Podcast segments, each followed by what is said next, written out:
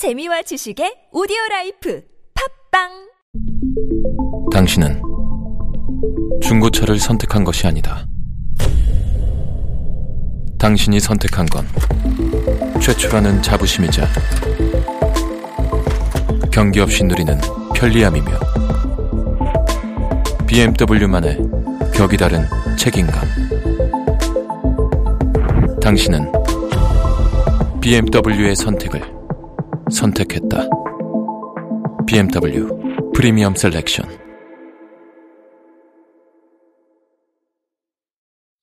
동안이냐 노안이냐를 결정짓는 것? 머리숱? 대한민국 대표 탈모 전문 기업은 회원수 13만의 탈모닷컴? 탈모닷컴에서 직접 개발한 프로페셔널 탈모 방지 샴푸는 아, TS 샴푸. 늘어진 두피 모공을 꽉! 단 한 올의 모발까지 꽉! 사용할수록 풍성해지는 나의 모발. 이제 탈모 고민 끝! TS 샴푸. 아웃도어 RV 레저 캠핑에 가장 유명한 쿨러 브랜드는 콜맨? 에이 아니야 도메틱이지 전 세계 캠핑카 냉장고도 전부 도메틱이라고 꽁꽁 얼린 생수통을 넣고 다녀야 하는 아이스박스 시대는 갔다. 전기나 차량용 배터리를 연결하면 스스로 냉각, 영하 22도까지 냉동이 가능한 냉동 쿨러도 오직 도메틱. 도메틱 쿨러로 무더운 캠핑장에서 더욱 시원한 맥주 맛을 느껴보세요 지금 바로 네이버에 도메틱 쿨러를 검색해 보세요. 안녕하세요. 글 쓰고 진행하는 김홍기입니다. 아, 조금 늦은 추모 특집을 진행하게 되었습니다. 음, 어, 개인적으로 이 미세스 다우파이어란 영화의 어, 속편 제작 소식이 들려오던 중이라서 무척 어, 기대를 하고 있었던 중이었습니다. 2000년대에 들어서 또 한동안 이분 원탑의 어떤 코미디 가족 영화를 좀처럼 어, 볼 기회가 없어서 그랬던 것 같아요. 그래서 지난 8월 11일에 어, 이분의 이름이 포털 사이트 검색어 상위권에 위치한 걸 보았을 때는 음, 그때는 이 영화 예고편이라도 뜬 줄 알았어요. 어, 좀처럼 이슈될 만한 화제가 없을 텐데 이런 생각을 하면서 어, 하지만 잠시 후에 아차 하는 생각이 들더군요. 어, 지난 2월 필립 세이무어 호프먼이 죽었을 때 비슷한 경험을 한 적이 있었거든요. 오늘 만화책 읽어준 남자 제 16회 때늦은 추모 특집 위대한 배우 그리고 이전에 위대한 코미디언 로빈 윌리엄스에 대해서 잠깐 이야기 나눠본 시간 가져보겠습니다. 사실 대표작이 거의 죽은 시인의 사회로 굳어지는 분위기이긴 한데 저는 사실 죽은 시인의 사회를 동시대에 감상한 세대는 아니었습니다. 이 영화가 89년도 영화를 알고 있는데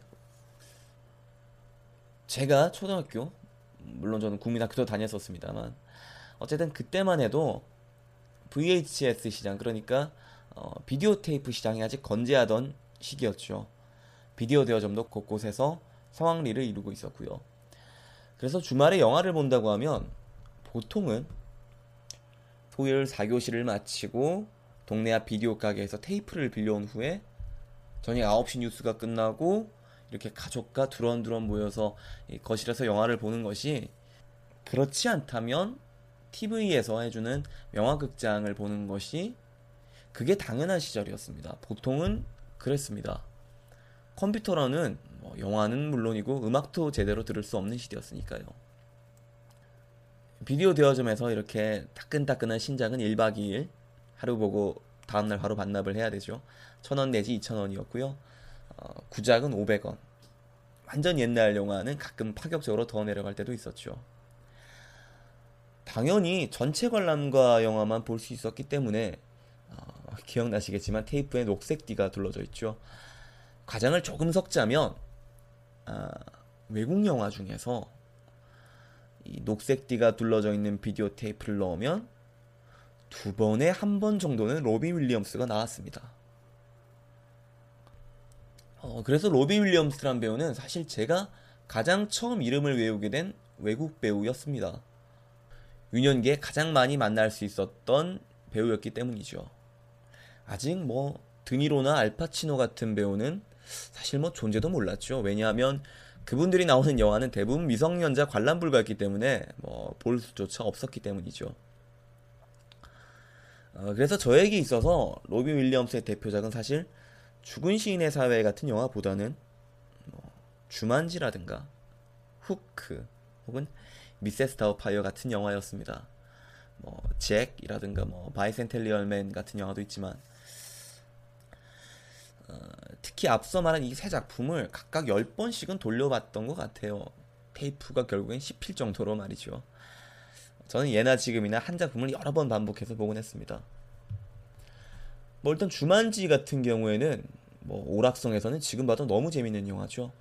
아이들이 열광할 만한 요소들로 가득했고요.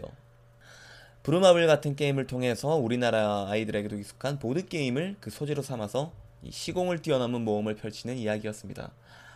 아, 게임을 시작해서 주사위를 던지면 그 주만지 보드판 가운데 어떤 시와 같은 문구가 뜨고 그리고 이어서 재앙이 닥치곤 했죠. 그 문구들이 지금 봐도 가슴을 두근거리게 합니다. 천둥 소리가 아니니 속지 말길. 가만히 있는 것은 실수가 될 것이다. 당신이 밟고 있는 바닥을 조심하라. 모래보다 더 빨리 움직일 테니. 이런 문구가 뜬 후에 이 로빈 윌리엄스의 얼굴이 클로즈업 되고 이어서 지진이라든가 해일이라든가 동물 떼의 습격이 이어집니다. 마지막 지점에 도착해 이 로빈 윌리엄스가 주만지 를 외치면서 다시 26년 전으로 되돌아간 장면은 아직도 기억에 선한데요. 90년대 중반 제 주위에 참 이 영화 한 번 안 본 친구들은 거의 없을 정도로 국내에서 큰 성공을 거둔 영화였습니다. 후크란 영화는 제가 지금도 연말이나 성탄 시즌이 되면 꼭 챙겨보는 영화입니다. 재작년에 블루레이로 출시가 되어서 구입하기도 했고요. 어른이 되고 싶어 하지 않는 피터팬이 어른이 되면 어떻게 될까라는 상상에서 출발한 영화죠. 과거 따윈 까맣게 잊어버리고 어떤 워커홀릭이 돼버린 피터가 자신의 아들 딸이 후크 선장에게 납치당하면서 이야기가 시작되죠. 왜 영화가 피터팬이 아니라 후크인지는 잘 모르겠지만 어, 멋대로 상상해 본다면 후크 선장을 맡은 명배우 더스틴 호프만에 대한 어떤 여우가 아니었을까라고 멋대로 상상을 해봅니다.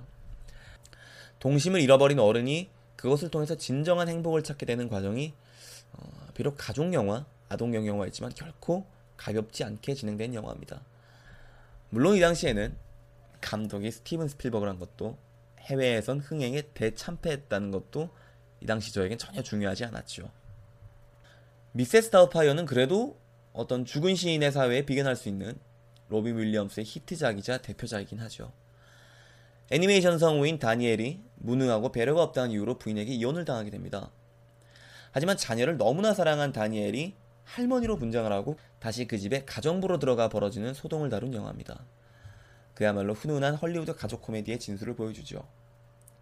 어, 여담이지만 이 당시 우리 국민들에게 이혼은 아직 그다지 친하지 않은 이야기였습니다.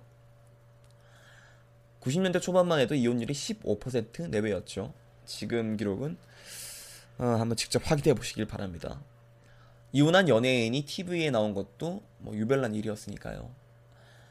아, 무엇보다 영화 로비 윌리엄스의 할머니 연기 플러스 그 할머니로 분장하는 과정이 굉장히 볼만하고 깊은 인상을 남긴 영화입니다. 일요일 일요일 밤에서도 패러디했던 기억이 나고요. 어, 아니나 다를까 이 영화는 아카데미에서 분장상을 받게 되죠. 이 두 영화를 통해서 이 로비 윌리엄스는 가장 미국적이면서 이상적인 자상하고 유쾌한 아버지상으로 굳건하게 자리매김하게 됩니다. 하지만 로비 윌리엄스는 2000년대로 들어서면서 점점 새로운 시도들을 하게 됩니다. 거의 단역에 가까운 까메오로 출연을 한다던가 어, 90년대에 본인의 캐릭터가 만들었을 법한 어떤 이상적인 가족을 파괴하는 행동을 서슴치 않는 그런 문제적 캐릭터도 종종 연기하게 되죠. 그래서 스토커라든가 인썸니아 같은 영화를 처음 봤을 때 그 충격이 참 엄청났던 걸로 기억합니다. 음, 하지만 아직도 대중들에게 가장 깊이 각인된 로비 윌리엄스는 어, 그래도 너무 착한 정말 바보 같을 정도로 착한 아버지 역할로 기억되고 있습니다. 어, 그는 거의 모든 영화에서 참 당하기만 하고 손해만 봤죠. 세 번이나 노미네이트 되었지만 아카데미는 결국 로비 윌리엄스에게 나무주연상을 주지 않았습니다. 다 아시겠지만 어, 오스카를 받기 좋은 영화와 받기 좋은 역할이 있잖아요. 로빈 윌리엄스는 그보다는 대중을 유쾌하게 만드는 것이 더 큰 가치를 지닌다고 생각했던 것 같습니다. 사실 로빈 윌리엄스가 스크린의 모습과 같은 매일매일이 흥겹고 유쾌한 삶을 실제로도 살고 있으리라고 생각했던 사람은 아마 없었을 겁니다. 어, 되게 희극 배우들의 삶이란 것이 참 녹록치가 않잖아요. 극심한 우울장애로 외로움을 겪고 사망하기 얼마 전에는 파키슨병 진단을 받으셨죠. 하지만 키팅 선생님과 피터팬이 설마 스스로 본인의 삶을 마감했을 거라고 예상했던 사람도 없었을 겁니다. 아, 진짜 옆집에 살고 있었던 것 같은 참 알던 사람이 돌아가신 것 같은 갑작스러운 슬픔을 참 대중들에게 안기고 가셨죠. 어, 사실 어제까지만 해도 저도 좀처럼 실감이 나지가 않았습니다. 그런데 우연히 미세스 다우파이를 다시 볼 기회가 있었죠. 마이크 앞에서 신나게 연기하고 있는 성우 다니엘을 보자마자 그제서야 무겁게 이분의 죽음이 내려오더군요.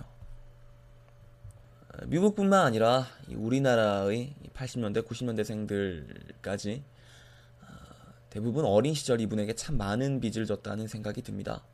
아, 앞서 말씀드린 어떤 녹색띠가 둘러진 아, 이분이 출연한 전체 관람가 비디오 테이프에서 얼마나 많은 위로와 웃음, 감동을 우리가 받았는지 모릅니다.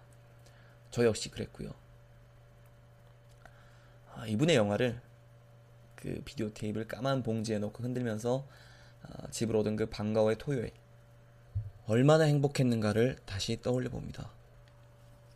미국의 영화 배우이자 코미디언 1951년 7월 21일에 태어나 2014년 8월 11일에 떠나신 당신의 유년기와 함께했던 배우 로빈 윌리엄스 추모 특집 방송이었습니다. 감사합니다.